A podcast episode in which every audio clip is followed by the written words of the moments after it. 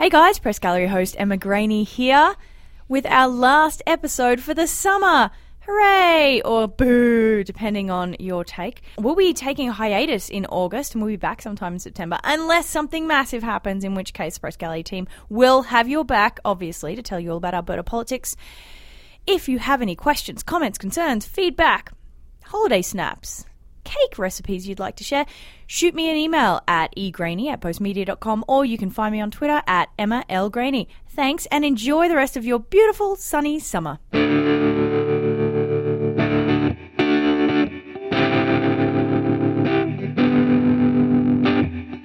Hello and welcome to the Press Gallery, the Edmonton Journal's Politics Podcast. I am your host, Emma Graney. It is Friday, July 27, 2018. This will be our last podcast for the summer, and it is the Shovels in the Ground edition. In fact, just the shoveling stuff edition. Something to do with shovels, basically. So we're talking about a few things here. Um, no, first of all, let's talk about who's with me. My legislative reporter, Clare Clancy. How are you? I'm great after getting through the traffic coming back from Enoch, as is Graham, I'm assuming.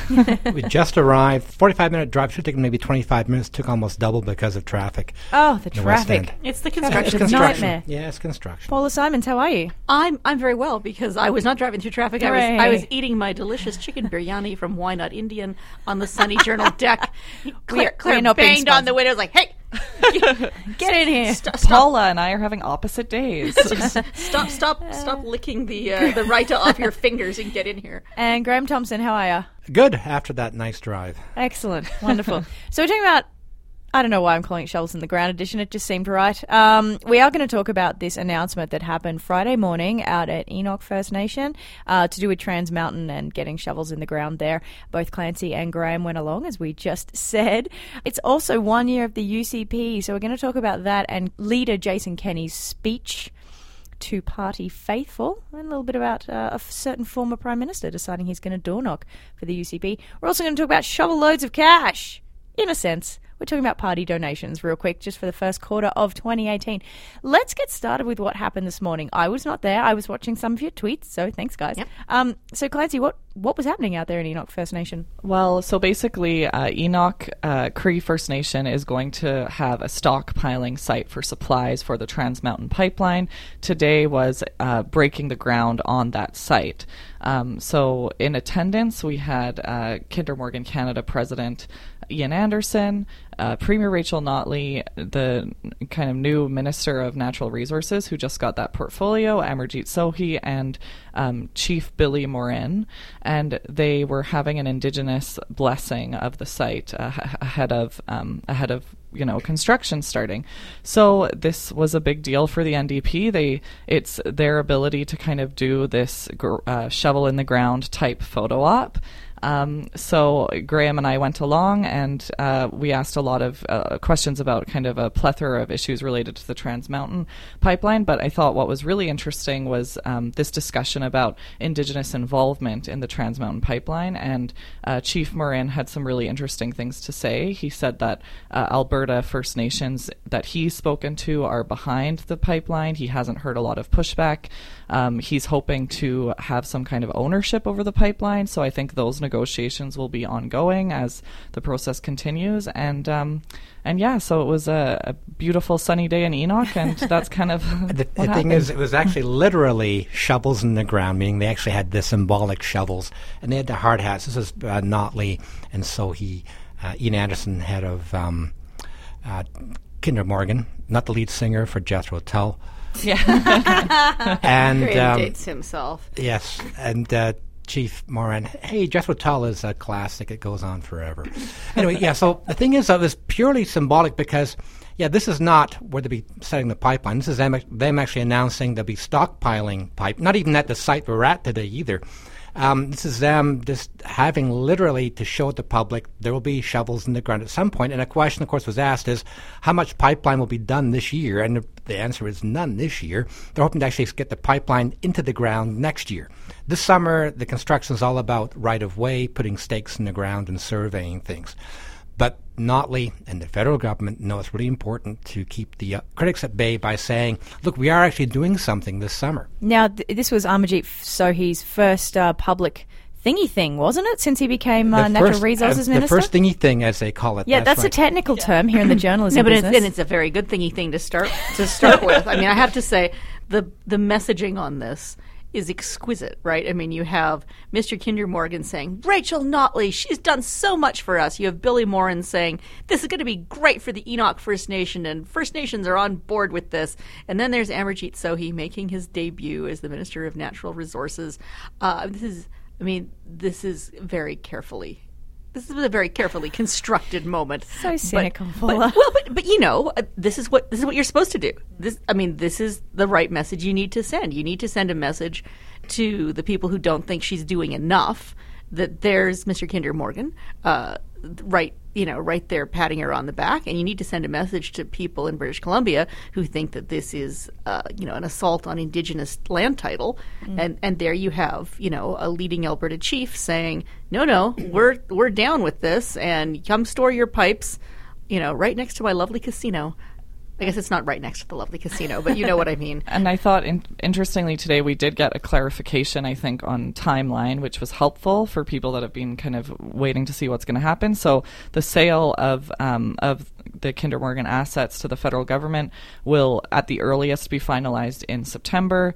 Um, in August, a survey of the land is starting around where the pipeline's going to be constructed, and then, as Graham said, actual physical pipe will be laid, uh, like at the earliest January, is kind of the timeline that Ian Anderson laid out. Yeah, and I think Paul is right. This is it's really important to show people something's being done. Even the problem is like, like nothing's actually being done in They're, terms they're, of they're, shovels build- in the they're ground. building a shed. They're, they're building a, they're building a shed.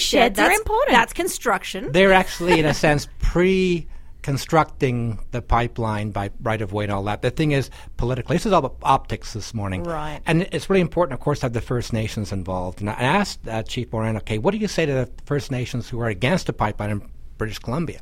And he's very respectful. He said, look, you know, they have a right. Like they, we're all sovereign nations. And so we have a right to speak up. And he said um, he's hoping, though, that dialogue will show that this is in the best interest. And he sounds very political, of course, um, that things will go ahead. What we're, no one discussed today was the fact we're still waiting for a federal Court of Appeal decision on this pipeline. So these guys are all prejudging that that will be a two thumbs up. I imagine it will be. There's been 16 court decisions so far, all in favor of the pipeline. I imagine this one will be too, but it hasn't come down officially yet. Now, in terms of you talked about, um, you both talked about the timeline there. So politically speaking, of course, the provincial election is coming up here in Alberta in May ish. Between March and May, something like that. So, will this be soon enough to actually help the NDP at the polls? I think it'll be interesting ahead of the election next spring. Like, I think we're going to have tons of Trans Mountain related events, which isn't unexpected, you know? There'll be ceremonies every kilometer of the way. Yeah. exactly for every and also ian anderson from kinder morgan also said today there were going to be other bl- indigenous blessing ceremonies at different pipe spots in the next uh, few months Oh, interesting. so i feel like that you know that again is going to be we're going to be getting media releases constantly i would assume about what's going on bef- about the trans mountain pipeline ahead of the election I mean, it will be enough to not be a disaster for her. I mean, if by January Notley? for Notley, right? I mean, frankly, I'm not sure anything would be enough to say to redeem her in the eyes of people who are just, you know, absolutely not going to vote for Rachel Notley no matter what. Yeah. But you know, the numbers at the moment. Uh, Notley's office tweeted out under her name a tweet this week that said retail spending in Alberta is at an all-time record high. Oh yeah. So there's, you know, there's your consumer confidence number. So if, you know, when you think about what it was like three years ago, uh, you know, when she took office, just as the economy went sliding down this, you know, incredibly steep slalom's course, uh, things will be better. It will help her. It'll it'll help. I- I- Whether I'll- it'll I'll help not- enough well, is a separate question. Well, yeah, but it's going to help her. Next, imagine next election campaign in March, April, May. Um, if she can say to the opposition, "Look, we got a pipeline built. In fact, here's some photographs of more pipe being laid. Another ceremony yesterday, as opposed to her being hammered by the opposition, who said you didn't get social license, no pipelines being built. She can say during the election campaign next year, "Look, it's actually being done." Now, I think Paul is right. That enough? I, I don't think it will be enough. You know, it'll never be enough to to uh, win over the critics of her who are violently cr- critical of the NDP and have been since day one. But the people in the middle, the NDP is going after people who are not, you know, dead set against the NDP and not dead set in favor of the UCP. Those are the ones that she's going to go after, and this is going to help her a lot. The problem is the narrative has been set in people's mind about the recession and things being bad. If things are turning around enough next year, price of oil is up, let's say, pipelines in the ground, all of a sudden that can change the narrative. And I think the opposition narrative um, with pipeline being laid in January and February is going to be, but look how long it took. It took Of course. so long to do and anything. it meant uh, having the federal Right. government actually have to buy the pipeline. Right. Oh yeah, there's never going to be enough for the op- the critics of, of Notley. Because of course, Notley isn't the only one facing an election looming. The federal liberals, you know, the federal liberal government is as well, and so you know, it's really important for for Trudeau. Um, I don't know. It's it's a it's a it's a catch twenty two for Trudeau. It's a double edged sword. I mean, it's not going to win him any votes in British Columbia, but uh, you know, for Sohi have have any chance to hang on to his seat, for Randy Boissonnault to be able to hang on to his seat, to maybe see if the Liberals can pick up another seat or two in Edmonton. Um, this is absolutely essential to that. Speaking about the election, the NDP will be taking on the UCP in this United Conservative Party, which has been around for one year now. Happy birthday to you. Happy birthday oh, to Oh, you. and Paul's got a cake with some candles on it. Yeah, Yeah. that's lovely of you, Wow, Paula. Paula. I wish we had a cake in here. I've, I've got a small thing of cherries, but that's about the extent of it. Clancy, you were at the speech by Jason Kenney on Sunday evening. I was, yes. How was it? Oh, so lovely. Um, well, so Graham was also hey, there. hey, don't sound so cynical. You're a reporter. I can sound cynical. You you don't get to sound Clancy's I'm not just cynical. hating working I'm- on a Sunday I- night. That's exactly it. I was I had a head cold and was working on a Sunday night covering a rally, so that was uh, for me that was a rough one. But no, it was um, yeah, it was interesting. So Jason Kenney uh, gave a 45 minute speech um, about uh, on the anniversary of the unity of the Progressive Conservatives and the Wildrose to become the UCP.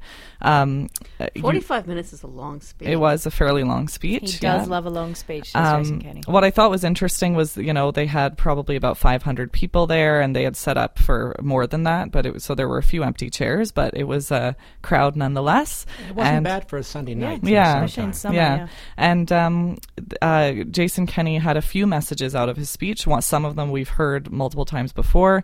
Things like um, Edmonton's going to be ground zero in the next election and campaigning. Um, and interestingly, he also commented on the recent UCP nomination controversy, whereby uh, the candidate. Um, Todd Beasley, you can read all about it in Edmonton Journal and Calgary Herald articles, had um, been asked to withdraw his candidacy and obliged after he had uh, posted some very uh, Islamophobic comments. Yeah, um, and we- we dis- we discussed that last week. Yeah, so we discussed that last week. But what was interesting was Jason Kenney uh, kind of uh, pointed that out in his speech by saying that hateful views in the UCP are not welcome, and that um, candidates who express views like that will not be allowed to run for nominations. And that was a very firm line he took during that So, speech. And this, of course, has been spun in two different ways. One is to say, look, there's Jason Kenney showing moral leadership and showing that the UCP is not a party of extremism. And the rebuttal to that is, most parties don't have to say hate mongers and neo Nazis are not welcome in our party. So if you have to say it, you know, my dad always used to joke when we went on summer vacation, there was a, a barber shop that they had a sign up that said sanitary barber. He said, you know, never never check into a motel that says it's clean or a barber shop that says it's sanitary. If you have to say it, uh, it's it's a problem. Of course, this has come up today as well. And yesterday, there's a candidate or a candidate hopeful named Sandra Kim. Now, she's in Maskwacis, Wetaskiwin, I believe she's running, and she has she has received the. Um, the endorsement from Leela Aheer, Rick Strankman, and also Wes Taylor, I believe, as well. Now, she said some really uh, interesting, shall Really, we pro- say, things. really problematic things. very problematic about Islam and about homosexuality and, aga- and about marriage equality as well. So I actually just emailed Janice Harrington, who is the um, with the youth president of the UCP. Sorry, executive director of the UCP, and she just got back to me as we were recording Live. uh, live. You're hearing it now, and you won't hear this live because I've got to edit this first. Um, saying that all aspiring contestants have to go through the vetting process, and that is now underway in Maskwacis Wetaskiwin. So we may see Sandra Kim be kicked out as well. I think the, the point that the NDP is uh, criticizing the party for in this case is look, this isn't just somebody who's going through a vetting process yet to be vetted. She already has the endorsement of three sitting MLAs. Now, I'm assuming the MLAs Yeah. did, did not know what sh- her background was. You'd want to hope. But yeah, exactly. So, but still, it's not just. This isn't just a random person like a Todd Beasley. Another example came out this week as well, uh, who want to be a candidate, but they're kind of random people, and then they're caught and tossed out. This, this is the person that actually got the endorsement already of sitting MLA. So the NDP is saying this is actually ratcheting it up another notch. Yeah. That the, the UCP just can't say these people are nobodies and they're going to go nowhere.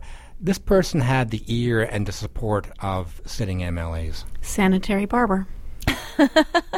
Now, one of the other things that came out of this, uh, well, actually, no, it came out the a bit later. Uh, all of this timeline has kind of squished itself in my head, and I don't know what happened when anymore. It's just one long whirlwind. But um, Rona Ambrose was here announcing the She Leads, which is to help conservative women, to encourage conservative women to run in uh, for politics. Uh, Laureen Harper was actually there helping along, and in the last line of her speech said something like, "Oh, by the way, my hubby is going to do some uh, some door knocking for the old UCP, so that's and her going to be hubby a fun one." being the former prime minister. Yeah. What was his name? Um, Steve. St- no, George George W. Bush called him Steve once. It was the weirdest. pop- Really? oh yeah, and everybody was Amazing. like, Steve, who who beat this Steve? That's what an Australian would do. We'd probably call him like Harpo or something like that. but anyway, Stephen Harper is apparently going to be door knocking for the UCP, which caused a bit interesting. Uh, Well, I, I thought, you know, I, I'm not the president of the Stephen Harper fan club, but I thought, like, what what do people expect? Who, do you think he'd go? Makes sense. For whom will he go door knocking? I, I have- to say, Ben, ben Harper, his son, on Twitter said, you know, it's a good thing because he's been watching too much Netflix. Uh, I- yeah, but the thing is, it's not just any. It, Yes, it can be knocking doors in, in Sandra Sandra Jansen. The whole point here, of course, let's attract women to politics and by beating up on Sandra by, Jansen. by trying to uh, get a woman unelected. Of course, the whole point of She Leads is to get conservative women. Well, Sandra elected. Jansen used to be a Used to conservative. be. You know, I mean, Or and- was she and- ever? And so, well, no. So here's so here's the problem. I mean, Sandra Jansen was conservative. She was a conservative MLA. She was a con- you know A conserv- progressive a conservative. progressive conservative who ran for the leadership. Uh, and you know, and since. And since then has, you know, I mean, it's a bit of a feedback loop because she's not exactly one to step away from the Twitter. She's a bit, you know, she's got her bag of, of troll treats for feeding trolls. But there is no doubt uh, that troll kibble aside, uh, she has come under just horrific attack of all different sorts. And, you know, they've clearly made this personal. They are out to get her in a way that they're not targeting other NDP MLAs, and it's it is a bit disquieting, as Graham says. The irony, the, the you know the, the seeming hypocrisy of saying yes, we want to encourage more conservative women to run for politics, but not you. well, I mean, it's going to be an interesting election. I guess, um, you know, Stephen, Stephen Harper can get his walking shoes back on and get back out into the uh, one in Calgary. Oh, Calgary, what a place. Teeming My with hometown. interesting nomination races. My hometown. Mm, yeah. you feel proud, Clancy? I do. I love Calgary. So I want to also talk about uh, party donations this quarter. So it was the first quarter of 2018, I think, right? Um, so we have Clancy? the Sorry, I'm just like throwing you right. No, we have the here. first two quarters. We have from January 1st Oh, to yes. uh, June 30th, and Math- um, mathematics, Emma. and uh, basically we have uh, the NDP. I think performed better than maybe some people would would think when you compare the numbers. But I'll just kind of run through them here. The UCP um, in party and constituency association donations, so that's you know the local level and uh, donate donating to the party specifically, um, collected 1.51 million dollars, and that compares to the NDP's 1.19 million dollars between January 1st and June 30th. Um, I asked Premier uh, Notley about this while she was at a news conference in Medicine Hat, and um, she said that she was uh, really encouraged by uh, the NDP's performance, and she said that the last quarter. Um, was actually the single most successful quarter of fundraising in the history of the NDP. Uh, the UCP, unsurprisingly, is also lauding their performance um, and saying, you know, look, last quarter we raised more than a million dollars, um, and uh, and yeah, so so far it's been interesting. I think it's important to watch these numbers as we get closer to the election because it kind of shows what uh, what everyone's going to be working with. Graham, were you surprised when you saw these numbers? Yeah, the NDP is doing a lot better than I thought. I thought it was going to be a blowout with the UCP being way ahead because you get that impression. The thing is, you know, we read the polls.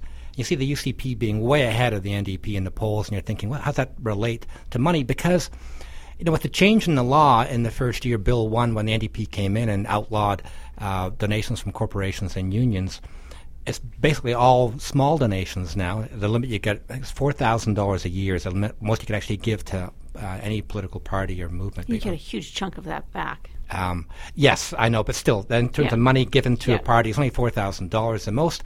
And I thought it's interesting to see how the parties are actually ramping up, um, getting donations from a lot of people. And the NDP, despite the poll showing them being way behind the UCP, is right on the heels of the UCP when it actually comes to raising money. And I found that really interesting. And how about the Alberta Party? Clancy, that what that two hundred twenty-two thousand? Yeah, something so like that? the Alberta Party altogether um, took in two hundred fifty-five thousand. That's you know, it's not bad actually. respectable, and then the. Liberals uh, reported around fifty-seven thousand. Who's still giving money to the liberals? Say that a bit louder, Paula.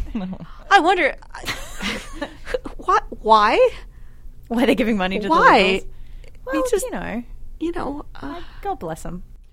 Um, and I just wanted to note too that in 2016 the NDP had changed those rules that Graham was talking about, and um, it was you know I wasn't he- covering politics in Alberta at the time, so I think it's interesting that previously the limit was fifteen thousand dollars, and that that limit also could double in an election year up to thirty thousand dollars. That's quite a hefty donation you c- you were able to make in the past. you know, I mean, they have to work with, all you know, they have to do more with less, as so many of us do. Uh, you know, because those big corporate donations, right? I mean, if you know, if big oil companies can't write you a check, if construction companies can't write you a check, then you're you're fishing in a very different pond. One of the interesting things too, I'm a member of, I guess, uh, mailing lists for all the different parties, and it's so interesting getting the uh, the calls for donations from the different parties. Yeah, I, I only get them from the UCP. really, I get so funny. many from the NDP. It's like out of control. And to all of our Twitter followers out there, just so you know, because this week especially I've been taking a lot of comments on Twitter, none of us donate to parties or get paid by parties. Not one, not one penny, and I have no idea why I'm on the UCP uh, donation list. I mean, I, I have Well, never. you're a big, big supporter of the I've never taken my, I've never taken myself off the list because I find it interesting. I get stuff from the NDP from time to time. Uh, yeah, sometimes I figured I just get added to these lists, and I don't yeah. know why. Do I think I'm a Miss Moneybags over here who's happy to donate to political parties? Yeah, don't ask journalists to donate to things. Let's all just put kinds of out reasons. there. a ethics and b you know We're journalists. we're journalists. Now, before we move on to our regular segment, Good Stuff from the Gallery, in which we talk about things we have seen, re- read, or listened to lately that we think you might also like, I would like to take a moment to say to Graham Thomson, you're a horrible person because you're leaving us. Graham. There's so much hatred in this room Well, towards you. I mean, more, more than normal. Uh, yeah, I'm no, taking a. we love you. That's why we're sad. I appreciate that. Uh, quickly, um, I'm taking a buyout, voluntary buyout from the um, from Post Media. So my last day with the journal is uh, end of August. Um, I won't get into it now, but I don't plan on leaving completely. In a sense, I, I'm leaving Post Media. I'm not leaving media. I'll leave that out there, and there'll be a new incarnation, I hope, of me later, Graham will still be harassing us down at the legislature, maybe. maybe. which is the only reason that we're slightly okay with this.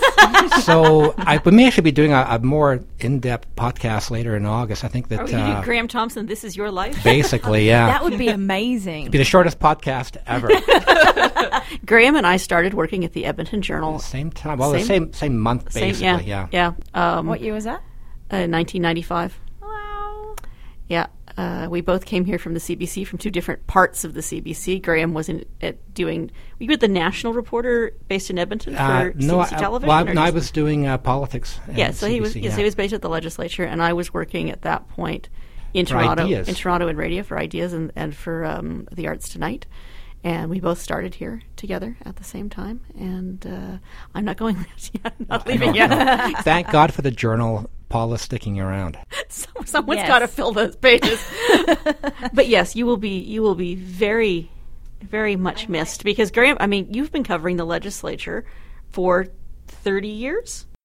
Um, yeah, I think uh, Aberhart had just been elected, and I Alberta had just been I, made a I called that election, by the way, and then I thought, hey, What, Lougheed was still premier when you started. um, actually, I was an intern at CBC, and I was here for a month uh, from, from Ontario, and uh, he was actually my very first time I stepped foot inside the legislature. Lougheed was the premier, but I really began covering it for CBC when Getty was premier, and then for the Journal, it was um, Klein, and uh, I began doing a column when Klein was premier, and that was interesting. Anyway, so I think there'll be more on all of this uh, on another podcast. We might we drag need a you portrait. in We need a portrait of you hanging in the legislature. I mean, you've served. yeah, You've served the word the press hanging. gallery. the, word, the word hanging is probably apt.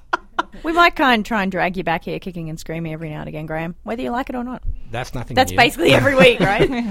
uh, all right, now let's move on to our regular segment, Good Stuff from the Gallery, in which we recommend things that we like that you might also like because we are generous and kind like that to you, dear listeners. Clancy, let's kick us off, mate. Sure. I'm going to recommend a really fun feature that was uh, super interesting and something I've been kind of obsessed with because I think her company is so nuts. But it's called The Big Business of Being Gwyneth Paltrow by Taffy. That was going to be mine. All right, okay. I know. Oh no! All right, I'm going. All I'm, four of us. And mine too. I'm, I'm I going to my second choice. Okay, still- But Paula. Paula put a tweet on this yesterday, so I should beat you. no, well, no, let, Cla- let, on let Twitter, Clare but go. I'm the one recommending it. um, uh, so it's called The Big Business of Being Gwyneth Paltrow by Taffy Brodesser-Akner uh, with the New York Times Magazine. And she's written some really amazing pieces. One of my favorite pieces by her is a profile of Ta- uh, Tonya Harding recently as well. Um, but this piece is very interesting. She interviews uh, Gwyneth Paltrow about Goop and um, all the lovely things in that company, which has recommended insane things like vaginal steaming and jade eggs that you carry around in your vagina. It is such a brilliantly written piece. It is, It is. just it- as a work of social satire. It is a thing. It's a, a great summer read. A fine choice. Paula, what do you have for us? I had luckily I had a backup choice. Hooray! My backup choice is a less fun read uh, by Andrew Sullivan uh, for uh, New York Magazine.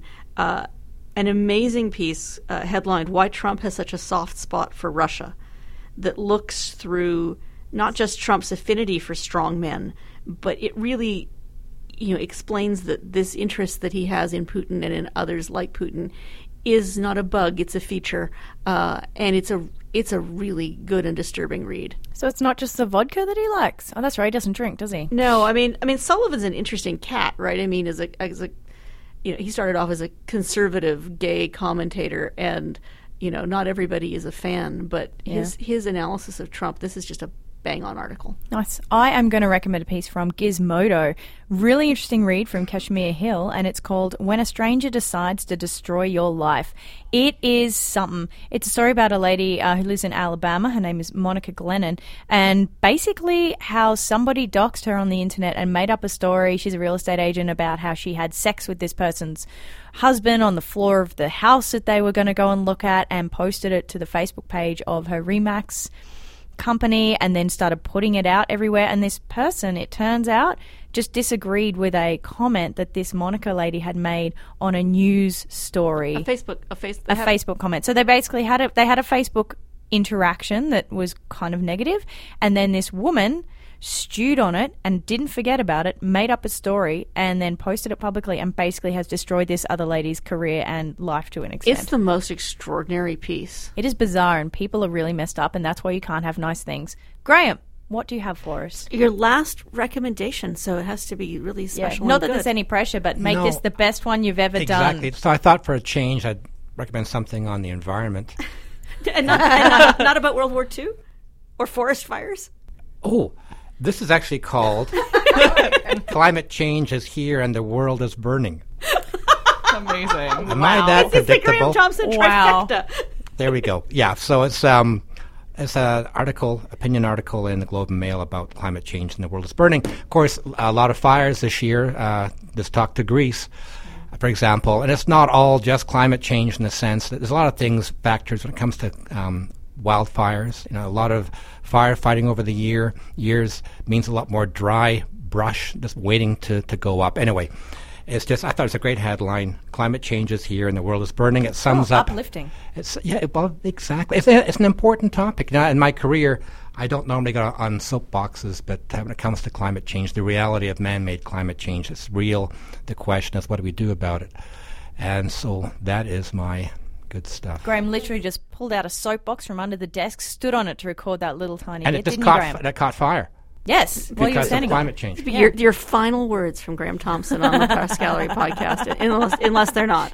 The world's Unless- going to burn. Unless they're not. I like Graham that. Thomson. no, I, I, I don't want to. I'm not. I'm not saying goodbye. I just, I just do not like talking about this. To be honest, I'm in denial in a lot of ways.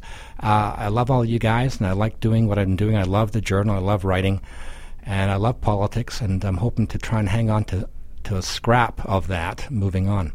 We made him cry. We don't, That's we- just because Cause, cause you're because I'm sitting here. He's like, oh god, Emma. No, Just we're crying looking at her. we're gonna miss we're gonna miss you. Edmonton is gonna miss you. Anybody who cares about politics in Alberta is gonna miss you because you have been the most thorough, fair, balanced, um, wise analyst of Alberta politics for thirty years. And you drive me down to conferences. Uh, And I was going to say, I think I'm a mentor to so many journalists too, Yes. who have I walked appreciate through that. And as I say, I'm hoping to keep my hand in at some level moving forward, and that's yet to be announced. But you know, as somebody who I think has earned the respect of every political party, every every premier, even the ones I, I think Ralph Klein said you and I were the two people he would you know That's right. ha- hated speech- most. But a- but but At a speech in Calgary. I, I, right. I think that's an accomplishment too. Absolutely. Well, thank definitely. you. Thank you very much. Good job, guys. Look, thank you so much for joining us, everybody. And as I said, we will be taking a break for August unless something massive happens. I believe there will be uh, plans in place to come and record an emergency podcast if need be. Clare Clancy, Paula Simons, Graham Thomson. Thank you. And um, I guess September. You'll hear from us again then. Have a great August. Hope it remains hot and sunny. Happy summer. Happy summer.